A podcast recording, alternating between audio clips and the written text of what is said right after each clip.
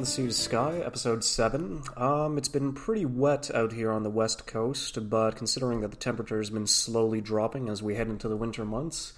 a lot of rain down on the ground means a lot of snow that's going to be coming up on the slopes, so at least there's going to be that to look forward to. Um, in terms of uh, news uh, for the week of November 7th, the first bit I guess I'd like to point out is that Goro Miyazaki is going to be um, unveiling his new film under Studio Ghibli, the first CG feature, Earwig and the Witch. It's going to be Ghibli's first CG animated feature based off a novel from the same author of Howl's Moving Castle, Diana Wynne Jones. And it's going to be released on the NHK General Channel on December 30th out in the States, but I would imagine GKIDS is going to be able to get us a new uh, theatrical release for us in North America sometime around mid to late uh, 2021. So that's going to be it's interesting to look forward to, to say the least. I haven't seen any of the trailers uh, leading into it, but a lot of the screenshots definitely is a departure from any other of the 2D styles, of course, considering that it's in a different 3D CG production that Ghibli is most noted for. But it definitely seems like uh, the only person who could probably bring that into the forefront would be anybody besides um, Hayao Miyazaki, and so it fits that it's his son who's uh, helming the project and essentially bringing Ghibli into a new stage. I mean, in terms of the stuff that I've seen from him, wasn't really a fan of Tales of Earthsea, but the more down to earth um, story related to From Up on Poppy Hill, regardless of the uh, conflicts that happen in the later portion of the film, was incredibly soft and inviting and a really just laid back look of the mid, um, in the middle of the century for Japan. And it was honestly a really interesting uh, story leading off from the uh, youth of that generation on the post of World War II. So, at least the most positive thing I can say about him is that he definitely knows how to set up an environment, even though he does get a lot of help from his father. It's still going to be an interesting uh, project to look forward to, anyways, and I'm honestly curious to see when it's going to be coming out and when I'll have the opportunity to see it. Leading into what Crunchyroll has been uh, pushing out, no big news on how the merger's been going uh, between them and Sony over the past couple of uh, weeks, but at this point in time, um, Anime NYC is going to be hosted online and powered by Crunchyroll from November 17th to the 20th. Um, from those, you'll at least be able to watch live streams of industry panels coming in from Crunchyroll, Aniplex, Kodansha, Yen Press, Studio Chizu, and Retro Crush, as well as Right Stuf. So I'm honestly going to be I'm honestly curious to see how that's going to be uh, pulling out throughout the majority of the virtual cons that went through over the summer. I haven't really been able to catch most of them, and the ones that I did see were kind of underwhelming. It did give me a couple of good industry panels and um, essays and reviews to watch over for a couple of hours, but even with the vast amount of ones that have been trying to transition in these troubling times, it's going to be interesting to see how something Crunchyroll is going to be sponsoring will be pushed into the limelight. So I'm curious to see how that's going to go out. In terms of what Toonami has been pushing through the majority of the fact, they're going to be starting their own showing of SSSS Gridman, which will air in uh, January of 2021. And honestly, Trigger did a fantastic job on this show. Um, over the past couple of years, I haven't really been keeping too much up with the tokusatsu or the uh, fighting style that they've been um, that has been going around over the past couple of decades. The only essential uh, experience that I've got with that is the old um, localization of the Power Ranger shows that came out to us in the early twenty uh, or in the early two thousands. So I really don't know. Even though I didn't know as much as, as it was going into, the show itself was an absolute treat in comparison to a lot of the uh, standard mechas that have been popping up through and through over the past decade or so. So honestly, it was an incredibly fun watch and something that I would recommend to anybody who's still looking for something mecha to essentially take down and cleanse their palate. Which is also going to have me looking forward to their next project, SSSS uh, Dynazenon, which is also going to be coming out. It was sponsored and licensed through Netflix. That's going to be popping up in 2021. So I'm also curious to see how that's going to be uh, pulling out um, next year. Um, the last piece of news I guess I'm going to be going through is that Naoki Urasawa, the author behind Pluto, 20th Century Boys, and Monster, says he's been making an anime in one of the recent interviews from Big Comic Spirits magazine. The only work of his that I have seen recently, considering that I haven't read any of his uh, huge manga bids, considering that 20th Century Boys and Pluto have been looking for various ways to try and get themselves into an animated adaptation and try and get that out to a more global stage, even though anybody who has read it apparently has um, been showering it with praise. His only bid that I've seen, at least at this point in time, was the animated adaptation of Monster, which was an incredibly satisfying uh, noir slash thriller esque style. um, with a lot of mystery and a lot of nuance and a lot of just danger and character and just an international, not necessarily spy thriller, but just a mystery and phenomenon based on a lot of uh, falling overs through the post wars inside of Europe and it's been really interesting to kind of see him trying to get his uh, feet back, uh, his feet wet, back into the lake, and trying to diversify. But apparently, he's making anime based off of one of his own properties, and he's hoping that he'll be able to get it out to anybody soon. Not necessarily the project, but at least have a good idea of what the title is going to be, give everybody a good idea of what essentially he's going to be making over uh, the next couple of years, and I'm really curious to see uh, how that's going to turn out. Now, it was really interesting, or not interesting, it was kind of difficult to jump through uh, and find a topic going through this week, but thankfully, um, searching through what ended up finally uh, coming out to air, which I was kind of curious to see if they were actually going to be able to get this project out on time, considering through COVID and everybody else working from home, is that Rooster Teeth this weekend was finally able to get the first episode out for RWBY Volume 8. Now, as much as that kind of argument has a little bit of a stigma going through with uh, North American properties such as Castlevania, Avatar, and RWBY not necessarily being anime, they are definitely anime adjacent or just anime inspired, much so to the degree that you could still put them in the same basket or the same uh, category as the rest of these shows, considering how much both their creators and their stories borrow from the same uh, caveats in the media of, um, of anime. Now, it's been an interesting ride over the past couple of years. I definitely. I remember watching the first handful of RWBY trailers coming out um, near the tail end of, I believe it was um, 2011. It was either 2011 or 2012 um, when the first trailers came out. Ah, it was 2013 near the end. Eh, hold on a second. That doesn't make any sense. The yellow trailer didn't come first. Yeah, it was 2012. That's yeah, that makes a lot more sense. I guess they had to uh, re-edit it and re-upload it, considering that there was no way. I remember watching that trailer back in high school, and there was um, an incredible amount of hype behind it, considering that the late Monty Oum was the one who was helming the project, and considering that the work that he was able to pull out on Red vs. Blue and a lot of the same uh, 3D CG elements and assets that he was able to upload onto his uh, YouTube channel, his experience preceded him, and everybody was hyped, considering that him, uh, Ter- uh, Kerry Shawcross, and Miles Luna all were going to be coming together and making this heavily anime inspired work that was going to be underneath the umbrella of Rooster Teeth with a handful of people who were still very passionate about the medium and about the project that they were going through. And I was incredibly interested to kind of see what they were able to pull out. And the first season, while a bit up and down, was kind of um, had some shaky moments, but also some that legitimately made your mouth drop to the floor it was an amazing feat of animation that they were able to uh, come together. And while although it was rough around the edges in the beginning of its production, as the years have gone on, it has just done nothing but improve on its mistakes and continue to strive forward in its way of its own. So I guess from now at this point for the rest of the uh, for the rest of the episode, I'm going to be pointing out major spoilers for the rest of the RWBY um, for the rest of the story of RWBY and the entirety of its uh, timeline. So that's all about that I can say leading into the rest of the episode. But if you're still interested in what I have to say and kind of how the show has been pushing through the past couple of years, then you're welcome to stay around. Leading into that,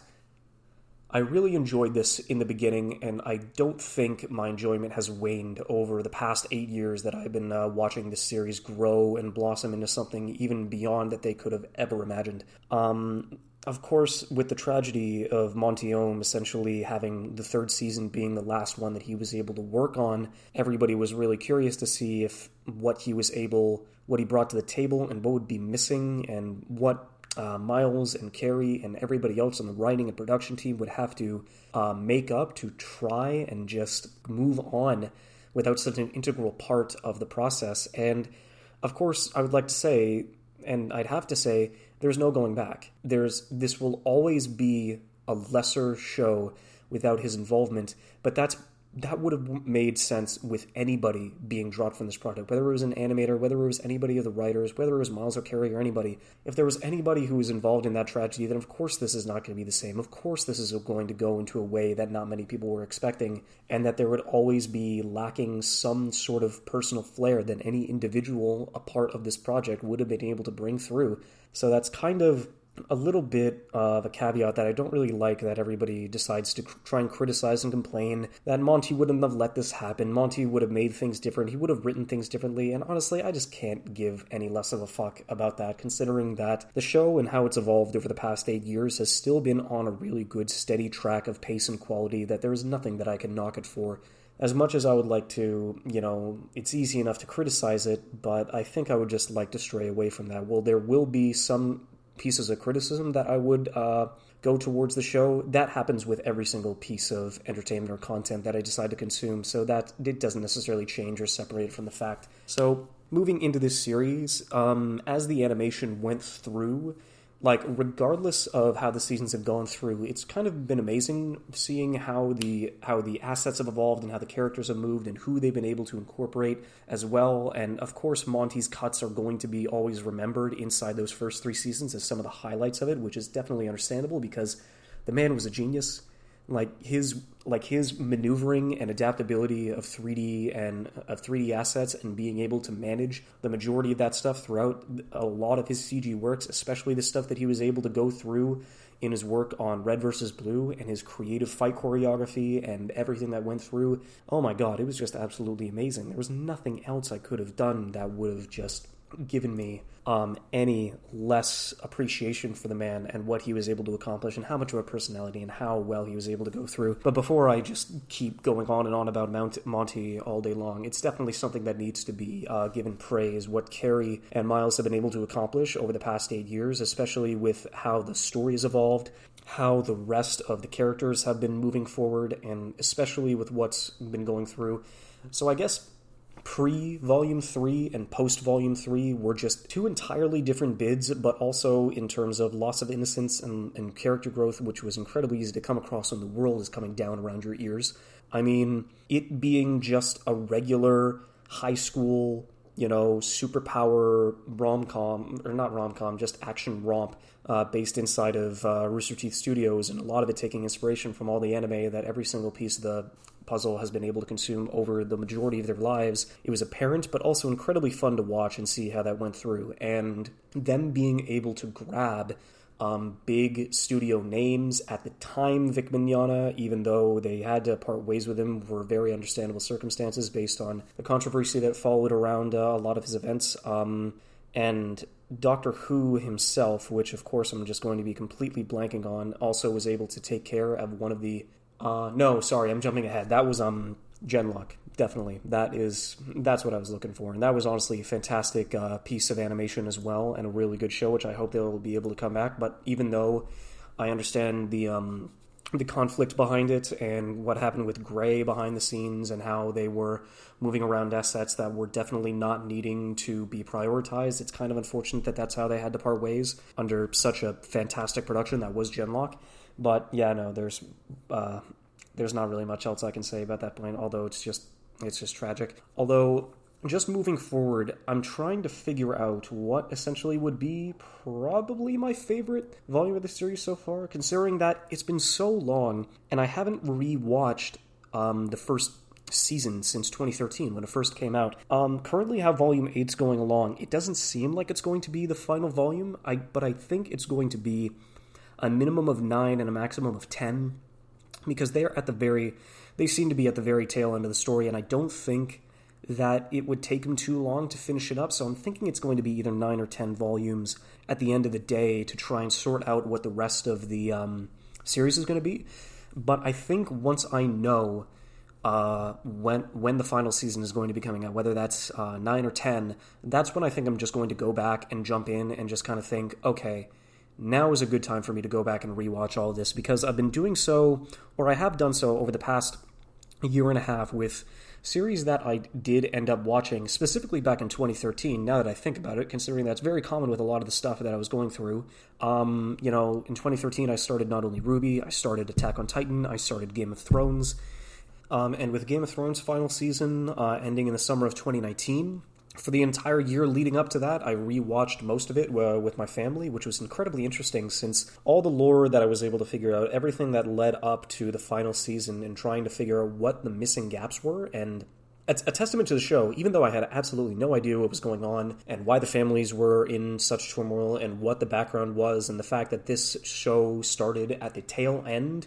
of a civil war that essentially tore the most of the kingdom apart. It was in, it was insane going back and having that kind of hindsight and that knowledge and and regardless of how long the show was, that kind of um, bid with the extensive lore that goes through just garners itself to be very rewatchable. And I feel like the same thing is going to be happening with RWBY because the other show that I've been jumping into right now that I've been watching over the past couple of weeks and catching up, which of course was Attack on Titan, the final season is going to be airing December 7th. That's going to be the final bid. I know it's the final season, and I've been catching up considering that I haven't, I didn't, I hadn't rewatched the first season since 2013 when it's when it came out and when it started airing. And going back, knowing what I now know what the characters were able to, what characters were focused on, what was essentially not like just hidden in plain view in front of you, but you just didn't have the knowledge to put it together at the start. Um, has been making that rewatch incredibly satisfying. And of course, I really just hope it doesn't go the way of Game of Thrones when it's all just the only thing, the only thing that Attack on Titan needs to do there is just end at a semi positive note. Because honestly, season two and season three were like some of the most entertaining uh, pieces of television that I've seen like in the past three years, especially with the second season coming out in 2017. And even though the third season was split up into two different cours with having 22 episodes total, it was some of the most engaging and enthralling television that I had seen in a long time. So I really hope, because that's the only thing that, which unfortunately, the studios were moved based on the uh, production schedules not lining up. So even though Studio Wit has been covering it for a good six years. It's now being moved on to Studio Mappa, who is going to be tasked with completing the final season. And even though it's a different studio, I'm not going to completely fall into despair just yet because it, it it's incredibly tough. I didn't read the manga like so many others did. It was incredibly interesting to see how many people. I would imagine I would after two years considering that the gap between season 1 in 2013 season 2 in 2017 just garnered a lot of people to their cause and considering that the show was just such an uh, such a phenomenon and just a trending and mainstream show when it was coming out around the time that anime was still getting scoffed at riding on the tail end of Sword Art Online was which was incredibly successful in the previous year of 2012 and Attack on Titan bringing a lot of stuff to the forefront in that regard. It was really it was unfortunate to see that it took so long that they couldn't, even though they had lightning in a bottle, they couldn't really act on it, considering that they were already so far back in the production of everything else, so they couldn't really just go and immediately start the fire again, which is incredibly unfortunate and definitely understandable why so many people decided in the span of those four years to finally get into and jump into the manga for its monthly release. So at least, you know, at least it was monthly. Uh, at least they were able to get it at a consistent rate in comparison to stuff like uh, Hunter Hunter and Berserk, where we have no fucking idea when the next chapter is going to be coming out. At least Attack on Titan was consistent. But now that we know it's going to end, we know that it's going to go through. It's I've been catching up, and the rewatch has been incredibly satisfying of Attack on Titan for uh, for the past couple of weeks, and it's going to be even bigger. I really hope it's going to be as big of an event as the previous seasons have been able to uh, garner. And I can just only hope that Attack on Titan's third season just finally ends off on a positive note, and I don't have to deal with two instances of incredibly long running but shitty endings to two series that I enjoyably or that I love to an nth degree within a span of 18 months. It would it would just fucking suck, dude. But getting back to the topic at hand, um, getting back to RWBY, it's so kind of the same deal. I I guess I'm just retreading ground here. Whether I I think I might actually just in 2021 just catch up and rewatch it anyways, regardless if uh, Volume Nine is going to be the last one or not, because it's just been so long and it's been it'd be incredibly interesting to go back and see where the changes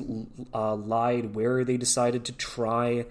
and do something new, um, how they were able to adapt the production and kind of push it into a more regular serialized um, collaboration of episodes. Because, I mean, they did 16 episodes in the first season, but that was because they were incredibly short in the sense that um, episodes could go from anywhere between 12 and 14 minutes in the first and last to just four and a half. Um, So there, so that's definitely a, a, good reason why it was only 16. But now everything has been 12 to 12 to 14 episodes long, considering that they've been able to push the production to make the episodes anywhere between 16 and 24 minutes long in, into like a regular televised uh, and serialized production it's been so long since I've like I've seen these characters and like watched the genesis of what they of when they were created and going through because I do remember having just a little bit of a shaky start, especially um, once we passed uh, halfway through the first season. Considering that once that went through, we were following Jaune and his trials and tribulations, and somehow like trying to figure out what he was um, interested, like what how why he was interesting and what he was going to be able to accomplish because he was the he was going to be the zero to hero archetype and trying to learn and like figure out how that was going to go. The first two seasons did a really good job at at least fleshing out like why those characters were going through and then focusing a little bit on I remember Blake definitely got a bit a bit of it and how crazy a lot of the good fight scenes were in season 2 especially like I still think one of my goddamn like it, for a series that has an insane array of like wild and distinguished weapons I mean just literally Yang's gauntlets to um to Ruby's and Qrow's uh, dual sights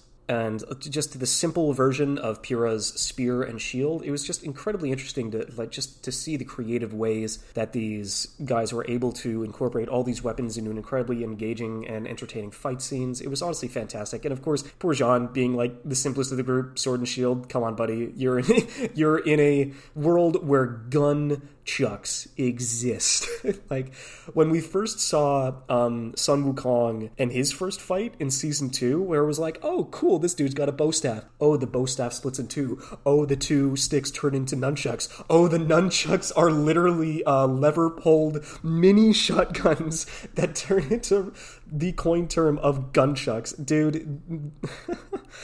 uh, I'm just going to lose my mind going back and like watching those action scenes because that was definitely the biggest part that people were looking through. I don't think we had as much time to get to know the characters because it was an incredibly large cast of people that we had to uh, learn and appreciate and just try to understand and watch them grow into their own separate people and just their different fighting styles and personalities and what their future um, and what their future just lied ahead of them. And it was, and that was it was fun. Like these two first two seasons were incredibly fun, and then volume three is when just everything changed exactly at the begin just so at the beginning of the avatar everything changed when the fire nation attacked everything changed when the red fang and cinder's forces invaded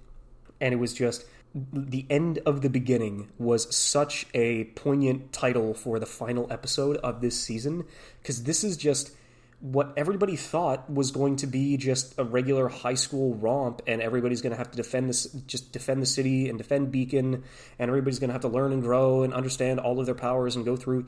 beacon falls it it falls the school is abandoned and defeated. Everything just falls apart. We have our first set of legitimate character deaths that happen for the major. They're going to be the first of many in the series. It was fucking insane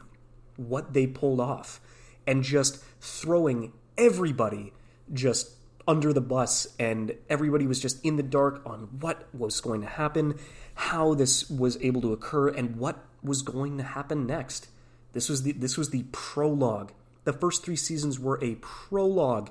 leading into the greater conflict that was going to be happening along Remnant. Of course, Beacon was just a really good backdrop and a very standard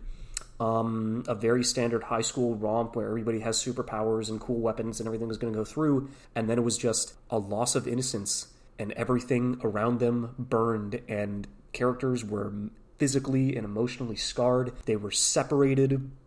which was the, which was just one of the biggest punches to the gut. Where for a show called RWBY and focusing on the four main girls and how the majority of their friends interact and how they were going to save the day, the end of the third season and leading into the beginning of the fourth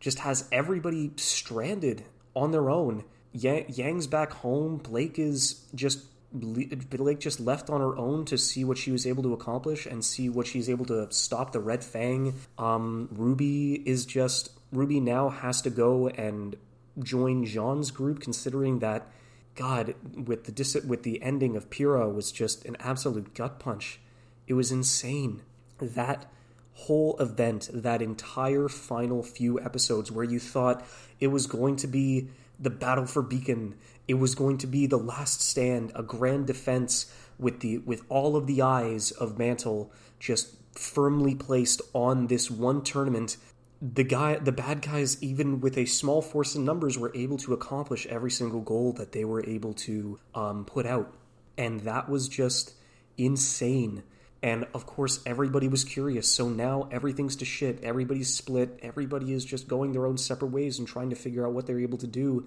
But with the hints that they were able to uh, portray at the end of the third volume and the greater narrative that was being at work, um, they just had to move forward and try and find as many answers as they could. So season four was definitely weird, considering that it was definitely a transition it was trying to get all of these characters to recover and try and get over their trauma, which is an incredibly fucking difficult thing to do where in the majority of the stuff you have one of your characters fail. But considering that a lot of the shows that come out nowadays, especially in anime, if you have like one horrific or traumatic moment, it only takes them an episode or two to get back on the horse, considering that it's, hey, buddy, TikTok, 12 to 24 episodes total inside the majority of the stories that we're only allowed to be given. So you better get over that and start fight- being able to train to fight the big bad by the end of the series. Otherwise, we're not going to get the ball rolling, and it's going to be a very unsatisfying conclusion. So it's like, I don't care what emotional or physical trauma that you've had to endure over the past episode, so get over it, buddy. And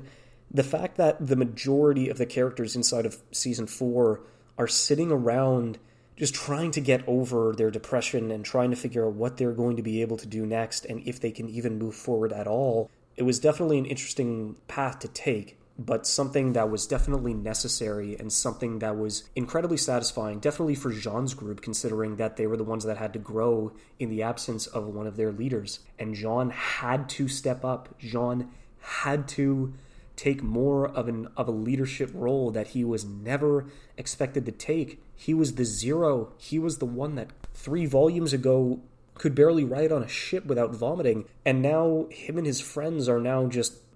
um, just traveling along this dangerous wilderness being hunted by Grimm or worse is just was incredibly harrowing but seeing Jaune come into his own in volume 4 after losing the one that he loved and trying to figure out ways to distract himself I guess it was one of the only ways that he could to finally move forward and try and just not lose anybody else. He couldn't lose anybody else. And so far he's been able to do a pretty damn good job at that. So it's been incredibly satisfying watching him grow as a character and moving forward in the rest of uh, of his training and his mentality and taking that leadership role and pushing it to the next level. Um, I'm trying to think because it was it was really awkward, especially considering that Volume Four you never really got to see Ruby,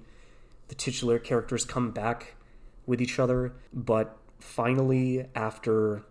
But I'm pretty sure it was incredibly satisfying in Volume 5 to see them, after nearly two seasons, finally be reunited it was honestly glorious. It, it, was incredibly satisfying to see all of them, even at the end of the rest of it, just satisfyingly be um, brought back together under the, the under the worst of circumstances. It was definitely a lot more interesting, and I was thankful to kind of see them finally be able to try and rebuild the bridges that they had all lost at the fall of Beacon, and that was honestly fantastic, especially especially Raven's characterization being Yang's biological mother and just seeing why she abandoned, seeing why she didn't trust Ozpin, seeing why she kind of tried try,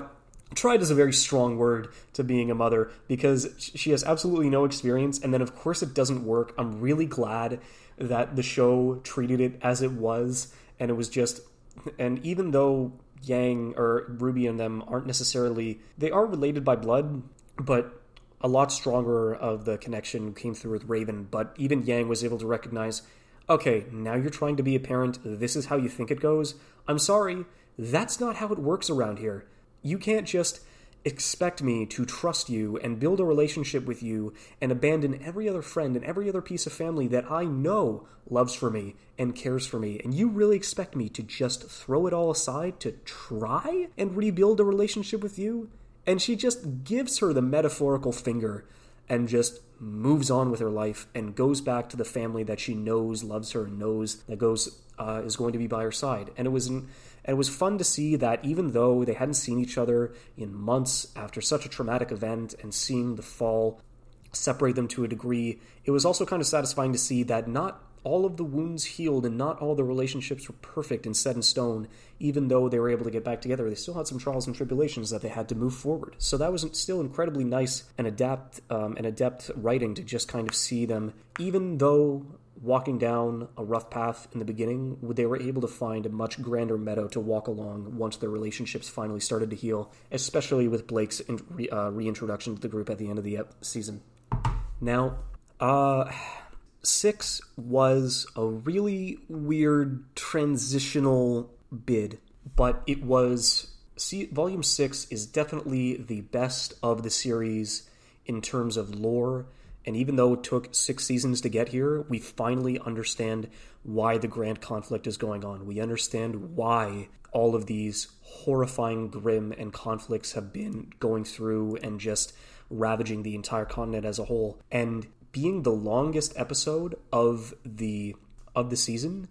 out of nowhere, it was incredibly satisfying and an incredibly adept and really interesting way about how they were able to tie the rest of the series together and say and and just explain why we are fighting and who the real enemy is and why everything else is trite and nothing else matters. Kind of like the White Walkers in the sense that all the wars that are happening in the Seven Kingdoms, there is a greater threat at work, and unless we band together and try and fight, there is nothing that we are going to be able to do to stop the impending storm when it comes to devour all of Remnant and plunge it into darkness. So I really liked that kind of adaptation and kind of showing, finally, after all these seasons, what the grand threat was and where everything essentially was birthed from. Everything, everything else, the action, the the big character moments, I could kind of see a couple of uh, like Kerry's bids go through because there was a giant mech at the end of it that had a drill for a hand that defeated the big bad, and now it's just kind of like okay, so now we got to go through and see. Um, now we got to go through and try and warn the biggest military force on the entire continent what is coming, why it's happening, and what we can do to stop it. And it's unfortunate because uh, just going through and remembering all of these episodes and trying to figure out it just didn't really work for me. It just was it was definitely interesting just kind of seeing how everybody was going through, but it was also just really unfortunate just to kind of see how it goes through. Just I would have to go back and rewatch it, which I probably will in the new year but it's just that everybody is thrown against each other for for not necessarily no apparent reason, but Ruby kind of made some bad decisions, which of course, she, of course, the character can't be perfect, but why she would withhold that information under the sense that uh, that Ironwood was unhinged before, but the fact that she was able to withhold information and not give them the full picture, that was kind of the reason why everything kind of fell apart. And she's feeling the unfortunate repercussions of those actions at the beginning of season eight, um, with everybody not being on the same page and not everybody seeing like the various priorities that have to be taken place and the ones that have to be um, understood. But it's because of that. Now that Ironwood is completely gone off the deep end, it's just going to be really interesting to see where the rest of it goes because I was so shocked. Like it was one of the biggest cliffhangers that I had ever that I'd ever seen in like several years with just, oh, look, we didn't really get much um, where the where the radar wasn't able to pick up any of the other Grimm, and so now all these Grimm are making it through. And okay, we just dealt with the final wave. We kept the Winter Maiden out of the grasp of both Ironwood and from um, Salem, and it's like okay, well now we just have to protect Penny and just try and figure out what we're going to be able to do to stop Salem. And then Salem, with her horde of darkness, her big ass party whale, and her armada of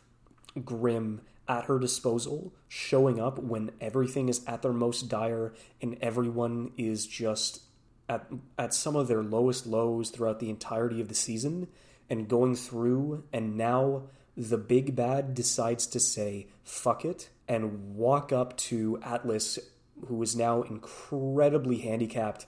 after losing a lot of their uh, military prowess, and just Salem walking up with uh, with a military force greater than the biggest one on Remnant, and just saying, "Fine, I'll do it myself," was just such a big fucking cliffhanger and such a ridiculous way to end this at the to the end that season and was like holy shit I really I really don't know what I'm going to do once this goes back and then unfortunately a month and a half after this uh, season ended quarantine hit everybody got forced to work from home and I honestly didn't realize until a week before that oh yeah, Volume 8 is still happening. Rooster Teeth is coming out and putting this show, and they're going to be going through since even though quarantine has been going through and their entire production has been separated, and most of them have been working from home, and everything else has just been kind of thrown in and just doesn't have a lot of leeway, they're going to be putting it out anyways. And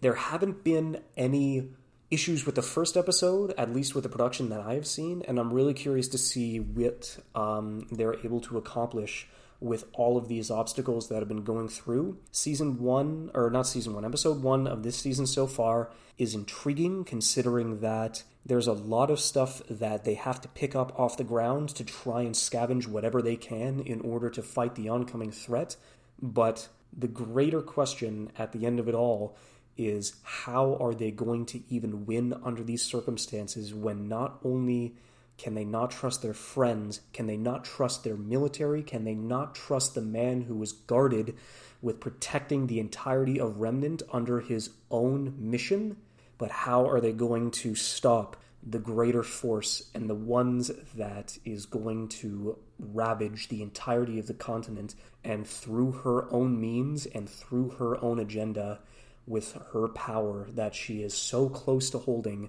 plunge the rest of the world into darkness and chaos and lead it to its end. So honestly, Miles, Kerry, you've been doing an incredibly good job. The Rooster Teeth production and the rest of their staff, I can't thank you enough for creating an incredibly um, uh, interesting and engaging story that has been bringing so many people together over the past couple of years. And I'm really hoping that with the rest of the stuff and how the world's been going through that you continue working and continue pushing through and moving forward because you have made so many people, including myself, happy with the worlds that you have been able to create.